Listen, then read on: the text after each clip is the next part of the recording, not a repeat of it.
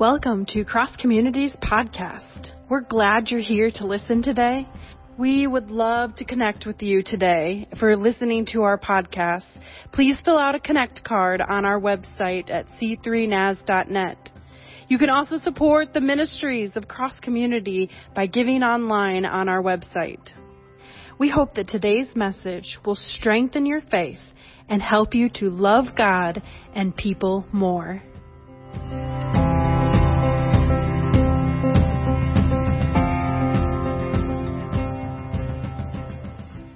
Well, if you have your Bibles, go ahead. Now's the time to open them. However you get that, whether it's in book form or app form, go ahead. We're going to continue this journey through Colossians. I believe this is going to take us all the way to the very first Sunday of Lent. We're going to, we'll start a new series then. But uh, I'm just excited to, to finish out this book together and uh, see again what God says to us today from this letter to a tiny church thousands of years ago. Colossians chapter 3 verses 5 through 11. Now, many of you came in today and uh, you saw that you had one of these in the in the pew in front of you. That wasn't just like random left over from a quiz yesterday. This is uh, this is going to be needed. So go ahead, do me a favor so that we can do this now and not have to do it at the end. If you're online, this is a, a tea bag, just any tea bag, but I want you to go and get one if you're in your home and you have one available. Go ahead and grab one. Go ahead and open it out of the sleeve. At least, at least pull the, the tab so it's not quite as noisy. You don't have to necessarily pull the, the bag out yet, but we'll do that later on. So just hold on to that if there, if you need one, there's probably one in these empty sections here if I didn't get enough out there, but hold on to that. You're going to need that. We're going to kind of piggyback off of last week. Um, and uh, and the example that beautiful example that was given to us by Pastor Rich last week, and so this is going to be a wonderful time. But if you have your Bibles, Colossians chapter three, verses five through eleven, hear the word of the Lord this morning. Remember, Paul is speaking to a little church that is surrounded by a society that has, much like our society, that has all of these systems of the ways that people think that the world works or should work. And they have actually attached some of those systems to these idols, these gods, the, the God of wealth and money, the God of power and war, the gods of, and they would worship these things. And Paul is saying to them, something radical happens with Jesus Christ. The one who was at the beginning of all things, the one who came and lived among us and revealed himself to us, the one who died and was resurrected, the one who ascended to the right hand of God the Father, the one who has sent the Spirit to empower us. Something drastic happens. And something, and so we're called to live in that. And he wants that little church to say, don't, don't, don't go back into the old things. And don't try and create new rules or, or pay attention to those old things that, that will not help you to begin with. Something different has happened. And so we want to hear this today. Colossians chapter 3, beginning at verse 5. Put to death, therefore, Whatever belongs to your earthly nature, sexual immorality, impurity, lust, evil desires, and greed, which is idolatry. Because of these, the wrath of God is coming. You used to walk in these ways in the life you once lived, but now you must also rid yourself of all such things as these. Anger, rage, malice, slander, and filthy language from your lips. Do not lie to each other, since you have taken off your old self and its practices and have put on the new self, which is being renewed in knowledge in the image of its creator. Here, there is no Gentile or Jew, circumcised or uncircumcised, barbarian or Scythian, slave or free, but Christ is all and is in all. It's the Word of God for the people of God, both here and online, and our response is, thanks be to God. Amen. Well, let's go ahead and do the hard things first, alright? Uh, you know me, I like to do this. Let's do the heavy lifting first, and then I think we'll see how all of this makes sense. And you know that we need to look at that phrase, let's talk about wrath, which is found in verse 6, where Paul writes, because of these, and we're going to look at the these here in just a second. The wrath of God is coming. We're going to talk about the these list here in just a minute. But first, I want to make sure that we get this phrase right. Okay? I want to make sure that we understand this. Because of these, the wrath of God is coming. That's the phrase I want to make sure that we get right. Because some preachers have used this phrase as a way to beat people up, to get them to obey, to get them to do what they want them to do, and sometimes it has very little to do with the Bible, sometimes it does. But as a very wise man, my dad used to say, if you have to scare somebody into the arms of Jesus, you've got to keep them scared to keep them in the arms of Jesus. And that's not the good news. And so I want us to understand what this wrath of God means for us today. What it mean, meant then, what it means today. I mean, some of you are probably scared right now that we're talking about the wrath of God. It's okay. Deep breaths. In and out. Okay? We're gonna get through this. This is, this is actually a very interesting thing for us to look at. The wrath of God is a metaphor for judgment. In the Old Testament, it was often associated with the day of the Lord. And, and the day of the Lord is, is tough to look at, but it's when God makes everything right and does away with the things that are broken, that are unhealthy, that are damaging, that are sinful in our world. And it's a tough thing to look at. It looks wrathful. I mean, the prophets would use things like the, the moon turning to blood and, and the stars falling from the sky. I mean, this is radical change of what is going to happen. But there are many ways to see this phrase. And so that we can get this phrase right, I want to give you three different quotes. They're a little bit on the lengthy side, so you know, if you need to wake up, you know, just shake yourself a bit, uh, maybe elbow your friend to the, to the right or left of you. I want you to hear because there are many ways that people have understood this idea of the wrath of God. And so I want us to look at. One of the first, uh, I want to look at these three quotes. The first one comes from Reverend William Barclay. I have found uh, William Barclay to be very helpful. He was a Scottish Presbyterian minister and a teacher at Glasgow University uh, back around the turn of last century. So even though it was in the 1900s, I have found him to be very plain spoken and helps understand some of this. Here's how he describes the wrath of God. He says the wrath of God is simply the rule of God's universe. That a human will reap what they sow. And that no one ever escapes the consequences of sin. I would add to that on their own or without Jesus. The wrath of God and the moral order of God's universe are one in the same. Maybe a good way for us to think about it is if you play with fire, you're gonna what? Get burned. Yes.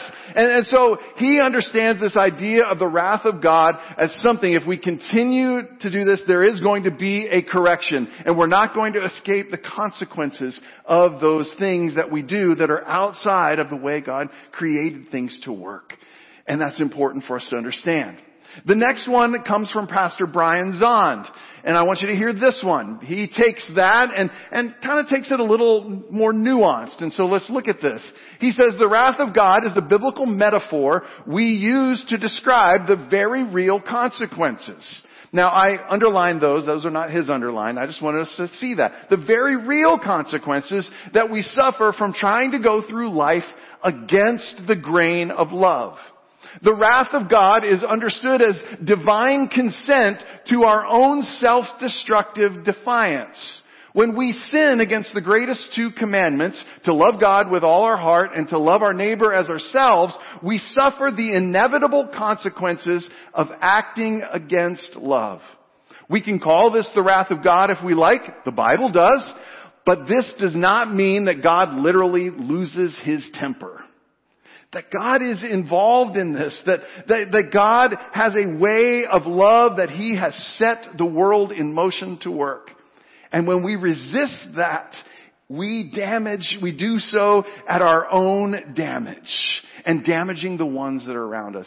Maybe a, a, silly way of thinking about this. I used to go on an inner tube trip every summer with the teens. And as I got later on, I wanted to take that time to, to try and teach just a little bit about our faith in this. Sometimes I talked about baptism. I mean, it's water after all. It's pretty easy. Uh, but I remember one time I had all of them where we got to a place where it was about waist deep for most people. And I said, okay, okay, everybody, put your legs down and try and stop. And so they would, and they put their legs down and they had their inner tube and they were stopping and you could see them. Some of the tinier ones were more like this. You know, some of the big guys, you know, didn't want to show anything, so they're like leaning into it. But I made them stay there for long enough to where even the big macho guys were kind of like, Pastor Jeff, my legs are tired. Yeah, they are tired. When we move against the flow of God's love, when we try to plant ourselves and say, I know this is the way, or even worse, when I try and work against the current of God's love, we will exhaust ourselves. And if you were to stay here and do this until you were completely exhausted, you would drown. You are moving against the love that God has and the way God calls us to operate in this world. And if you do that, you do that to your own detriment. And we can call that the wrath of God. It's not God up there like Odin or Thor or Zeus ready to throw a lightning bolt because he just wants to destroy somebody who's out of line. It's no, he wants you in that. And one of the most fun things is, okay, on the count of three, we're all going to lift our legs and just float. And they would all do it and they all just felt so relieved. Like when you let yourself go into the arms of God, into the flow of His love, there is something restful and peaceful in understanding what God is doing. That's Brian Zahnd's understanding of the wrath of God. The last one comes from Bishop Tom Wright. He sometimes writes under the uh, name of N.T. Wright, but the T is for Tom. So uh, Bishop Tom Wright, here's how he understands it. He takes it a little bit further. He does talk about the emotions of God in the midst of the wrath of God. He writes it this way, I wish I could speak to you in his wonderful British accent, but I'll not attempt that. to deny God's wrath is to deny God's love. If God doesn't hate seeing people enslaved by others, if God doesn't hate it when innocent people are bombed because of someone's political agenda, if God doesn't hate it, He isn't a loving God.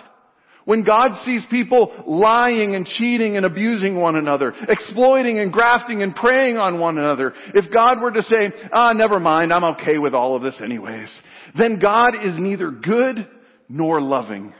The Bible doesn't speak of a God Uh, of generalized benevolence. It speaks of a God who made the world and loves it so passionately that God must and does hate every action that distorts and defaces the world and that defaces the humanity that he loves. Now, that's a little philosophical for us today. But do you hear what he's saying? When God looks down and sees injustice, when God sees people enslaved, when God sees people wounded and hurt, when God sees people taking advantage of another, when, when God sees that, He knows the damage it is creating on His world that He loved and created, on people whom He sent Jesus, His one and only Son, to die for if that doesn't bring something up in God, if he's just some detached God of Aristotelian philosophy, it is not the God of scripture. And he is not good. When God sees the damage that sin causes, it stirs something in him and he will bring something. It may take a while, but he will bring about a change and a correction. Are you with me? This, this is some deep stuff. I know we're in deep water here. We'll move on into deeper water here in just a second. What, so what does all of this mean? I want to try and sum this up for us so we can move on into the rest of the passage. Number one, I think it means that God takes sin seriously. But not because he's cranky, but because he actually cares. And he loves passionately and deeply. Number two, uh, God does bring consequences for sin.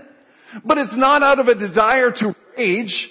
It's out of a desire to genuinely restore people to what He created them to be. And number three, God's wrath comes against evil actions. But God still loves the actor who may have done those evil actions. We're going to see a little bit more nuance of this as we come along, but let's go ahead and move through the rest of our passage. I hope you're still with me. That was pretty deep. I mean, we were swimming in, in good, good, the ocean right there. We're, we're ready to go. Cause it's these evil actions that are the these list that's in verse 6. Because of these. What are these evil actions? Well, let's look at this here for just a second. And since we always equate wrath with mad, somebody being mad, let's just play with it a little bit, okay? Hopefully this will stick in your mind. MAD. M-A-D. We're going to look at three different lists that Paul writes in these very brief six verses, and I want us to look at them. We're going to have to go very quick. You only get two Greek words, because otherwise I would have to like break out the, the lexicon and you would have pages and pages and pages of notes. But let's, let's move forward. The first list, which is the these that God's wrath is coming upon, is the more mindset. Now, not the more of you that we just sang about, but the more mindset. What does that mean? Let's look at verse 5. The more mindset. Put to death, therefore, that means take this seriously. Like you need to get rid of this. Like do whatever it takes to get rid of these things. Sexual immorality, impurity, lust, evil desire, and greed, which is idolatry. It's the first list. Now Paul moves from the very specific, that's the first one, sexual immorality, all the way to the general, which is greed. And then he takes it one step for, further, like, like a good rabbi would do, but we'll look at this. They all deal with this idea of the more mindset. So I want to start with the last word, which is greed. And we're going to look at that word in Greek, of course. Greed, Greek. You're going to get that confused, I know.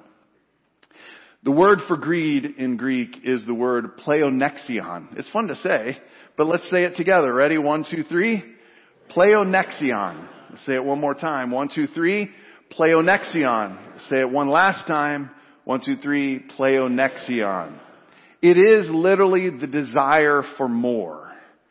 I love though how the lexicon of the Greek New Testament helps us understand what this desire for more, what makes this greed and not just a natural, like, I want a second helping of pizza. Thank you very much. What it describes it as is lusting for a greater number of temporal things that go beyond what God determines is eternally best for people. That God has said, I have given everything for you. You have all you need in me. And when we begin to say, I want more of a temporal thing, could be anything, you just put in whatever you want there, that goes beyond what God determines is eternally best for people, then it moves into pleonexion. And we'll look at this. Maybe a good picture to describe this is this picture. If you can see, that is a pickup truck under there. That is not healthy for the truck.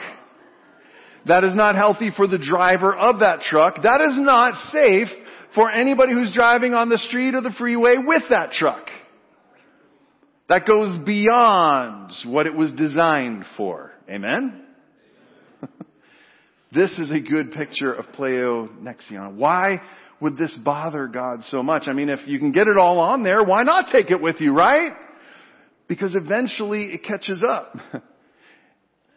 and when you put too much onto yourself, you can do damage and create consequences for yourself and those around you.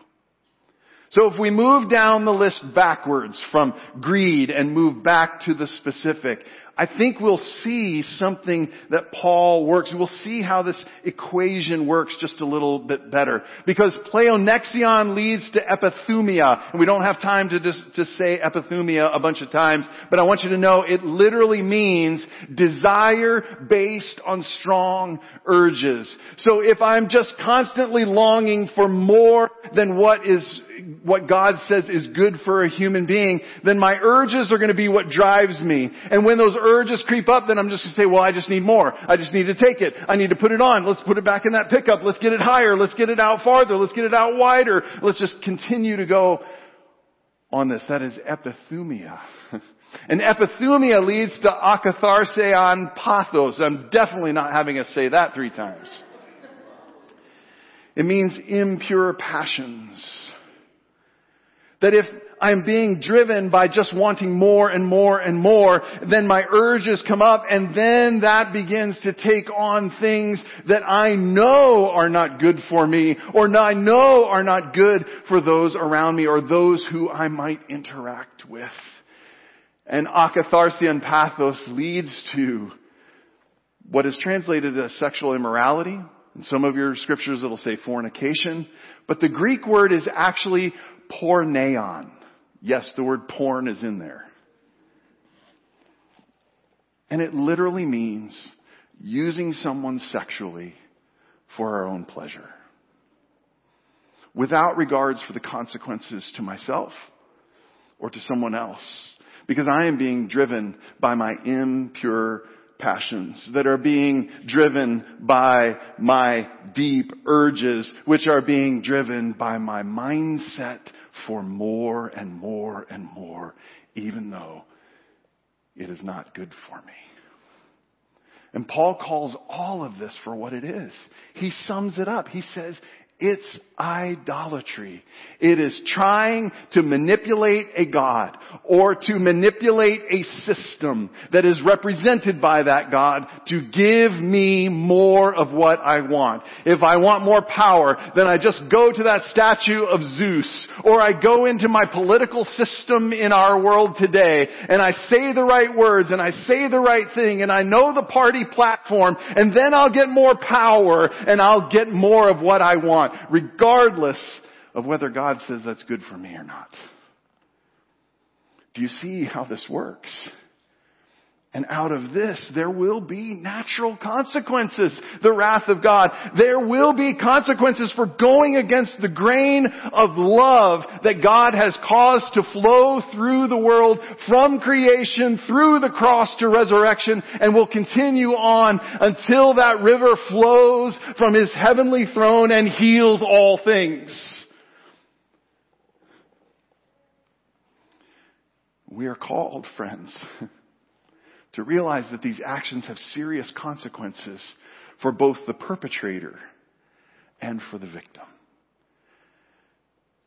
He says this, these are the things. Now can you realize these are actions, right? I want you to dis- distinguish between the actions of the these that the wrath of God is coming for and the person. Let's move on. God takes these things very seriously, but we've got to move on. We're getting a little long in the sermon. the more mindset is the first list. The second, my, the second list is the anger mindset. Verse 8, you can look at this.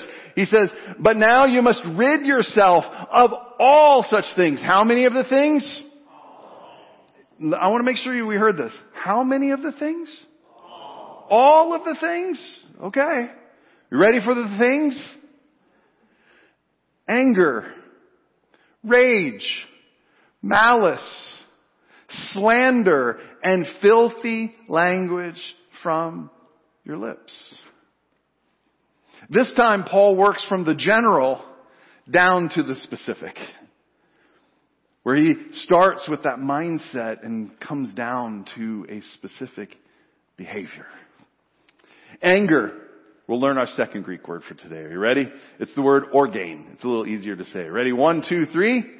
Orgain. Let's say it one more time. One, two, three. Orgain. Let's say it one last time. One, two, three. Orgain. And this may surprise you, but it's the same word that's used for wrath in the wrath of God. The orgain of God. but now Paul is saying, you must put away Orgain. What does he mean by this? Why is he doing this? This, this seems weird. What we need to understand is that anger itself is not evil. Anger itself is a God-given emotion that comes up when we see someone wronged or we ourselves are wrong or something is out of place and it gives you kind of that intestinal fortitude to try and go make it right. The problem is, is that God is the only one who can be fully trusted with anger.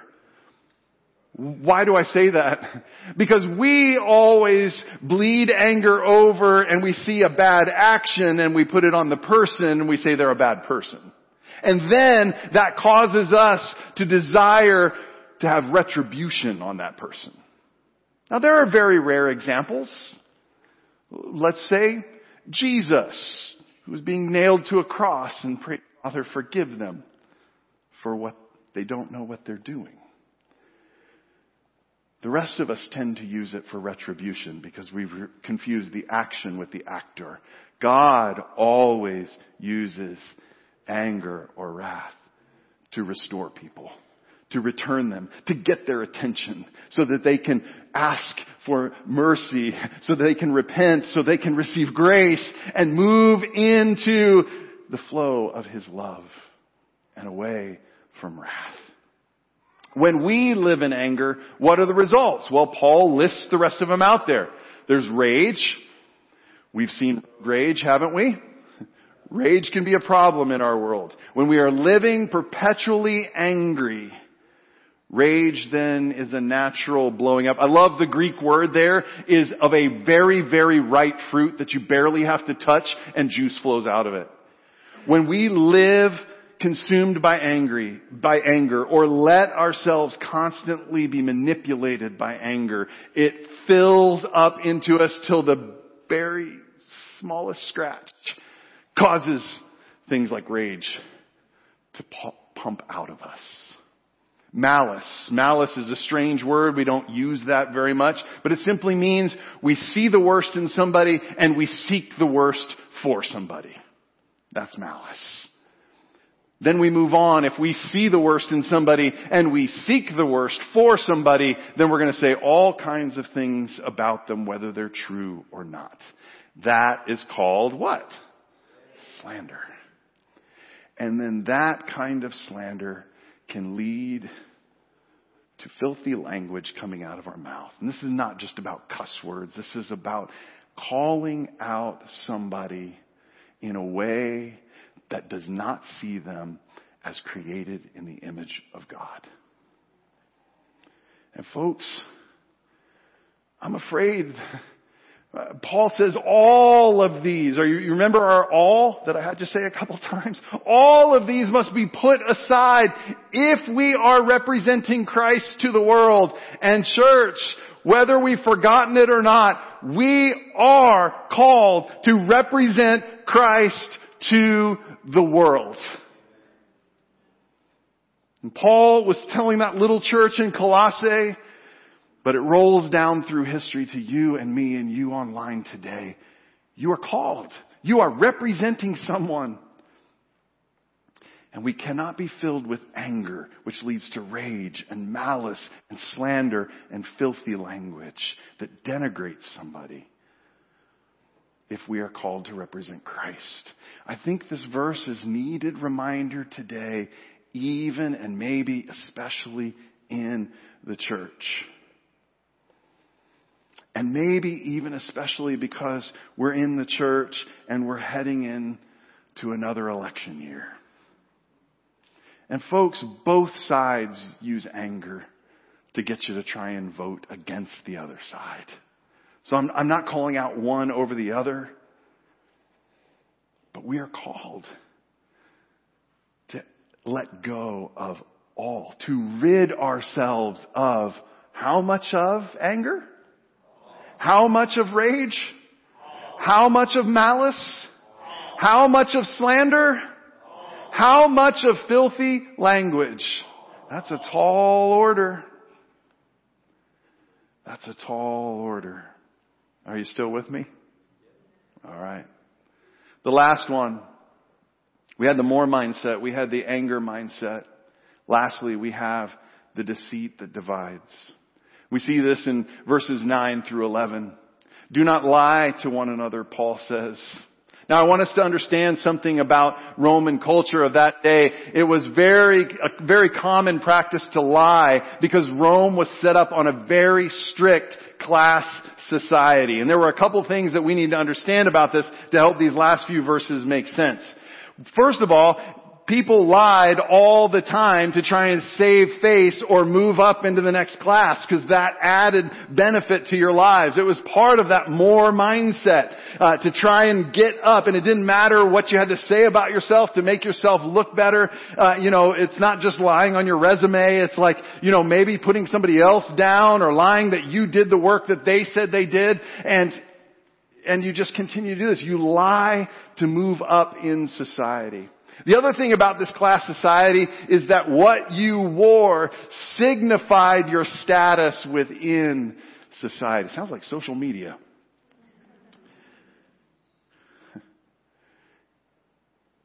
And so when you moved up to the next class, you literally would take off one cloak and you would put on another that signified you were now in the new class and you had all of the rights and privileges of the new class.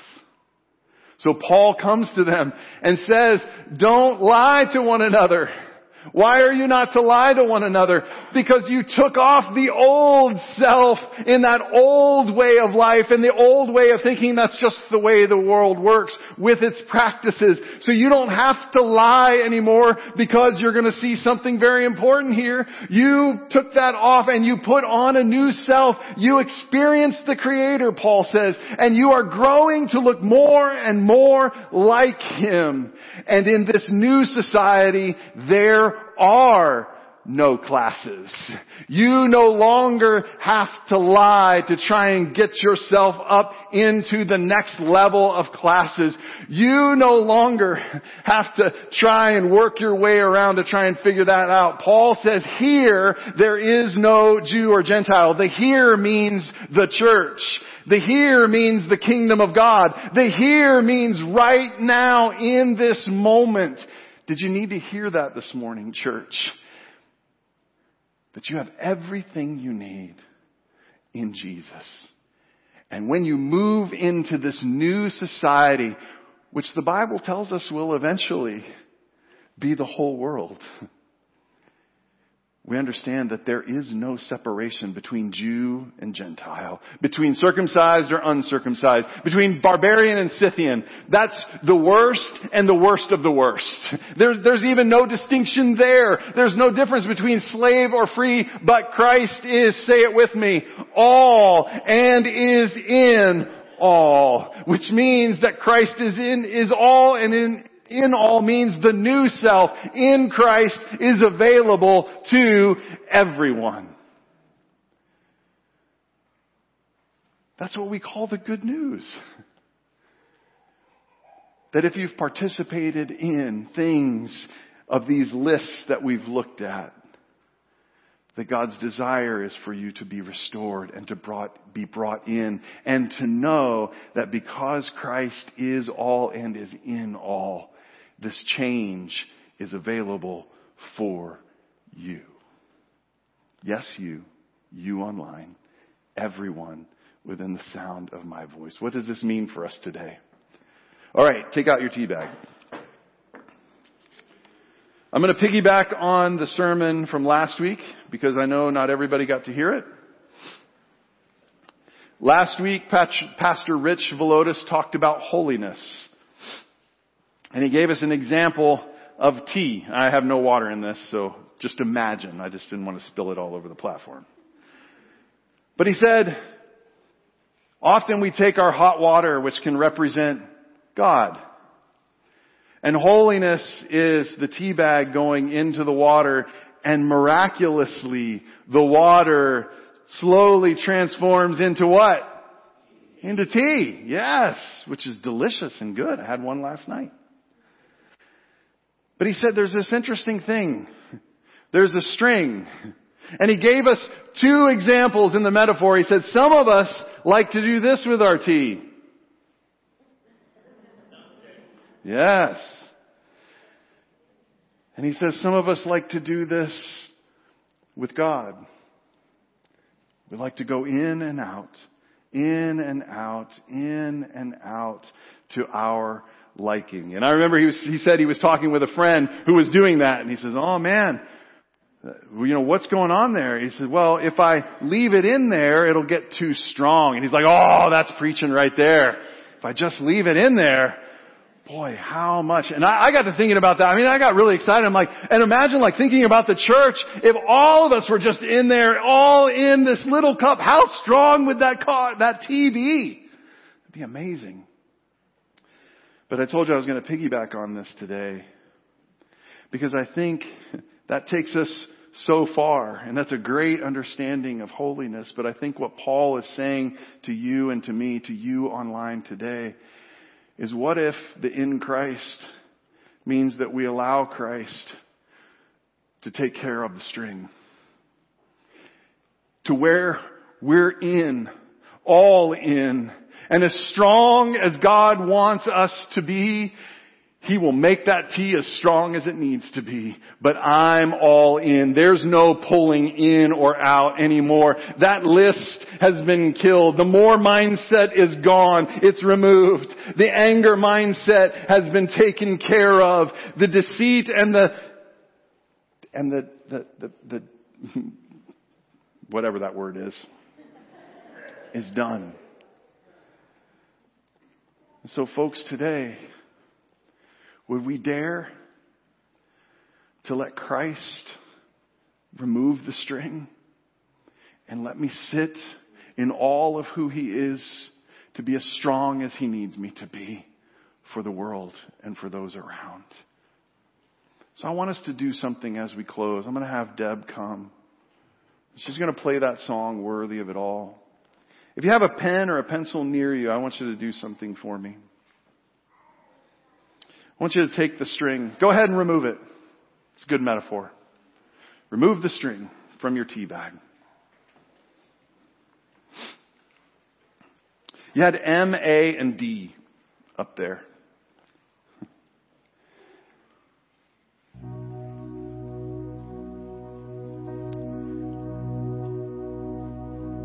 More mindset, the anger mindset, the deceit that divides. There it is. Whichever one you're feeling checked about today. Like maybe you live in that more mindset. Maybe you're in that angry mindset. Or maybe you realize you've participated in the deceit that divides people when the kingdom of God there is no division. I'm going to invite you to write whichever letter is on there for you. You can cover it up. Don't let the person next to you see. But is that going to be the representation for you today? Are you willing to let Christ be all and in all and pull that off? I'm going to give you a second. We're going to pray. And then today, I, I really feel strongly led to do this. We're going to sing Worthy of It All. Is he worthy of it all? All? Even this? Even this stuff? If He is, I'm going to invite you to come and place this on the altar. To say, Christ, you're worthy of it all. Take this, take the string. I'm just going to, I just want to soak in you and get stronger and stronger in you. I want to understand your love more. I want to live more in peace and hope than in anger and rage. I need your help with my lips. Whatever that is, we all have it. Are you willing to come and place it on an altar and leave it there and see what God does? The, the fancy word we used to use for that is entire sanctification. That Christ becomes all in all and we let Him remove the things that let us play around with just dunking in and dunking out. We give that away. So let's pray. We're going to sing. And I'm going to invite you to come and to leave this at his feet. Father, today we've heard a challenging message from Paul, but I believe it is for us today. So now I pray you would give us strength that as we sing in closing, worthy of it all, that we would dare to allow you to be all in all and in everything, to remove the things that we use to play around with the good grace that. I pray we would leave these at your feet and leave here changed with a new self put on that we move into the world realizing that you love people and you long for them to know the Christ that is in all and is all. And we pray this in His name. I'm going to invite us to stand. We're going to sing. However you want to place these on the altar, you can't, some of you may want to, to pray just a little bit and kneel. That's okay. If you just want to come and like, I'm done with this stuff. I'm just throwing it there. However it is, I'm going to invite you to come as Deb leads us in singing. You are worthy of it all. You are worthy of it all. For from you are all things, and to you are all things. You deserve the glory. You're worthy of it all. You're worthy of it all. For from you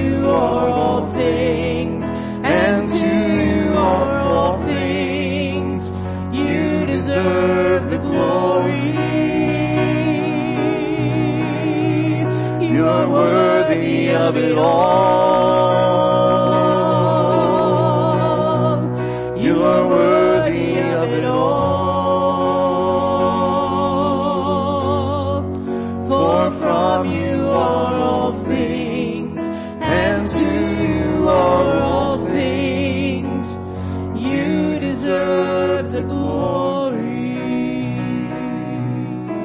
Beautiful image to see all of this. It's wonderful. I want to bless you and send you out.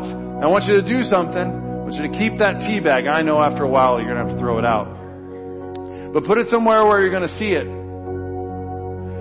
So that you remember that you left the string here. Go out there. You're letting go of the more mindset, the anger mindset, the deceit that divides. And move into your day with all the strength that God longs for you. Would you receive this blessing? And now, brothers and sisters, may you leave this place free and filled and knowing, experientially knowing that Christ is all and is in all. And may you share it with any that He puts in your path. Go. And I pray these things in the name of the Father who is for us, in the name of the Son who is with us, and in the name of the Holy Spirit who is in us. One God forever and ever. Amen. Go in His name. Have a great week. Thank you for joining us online. We, next week, have a great rest of your day.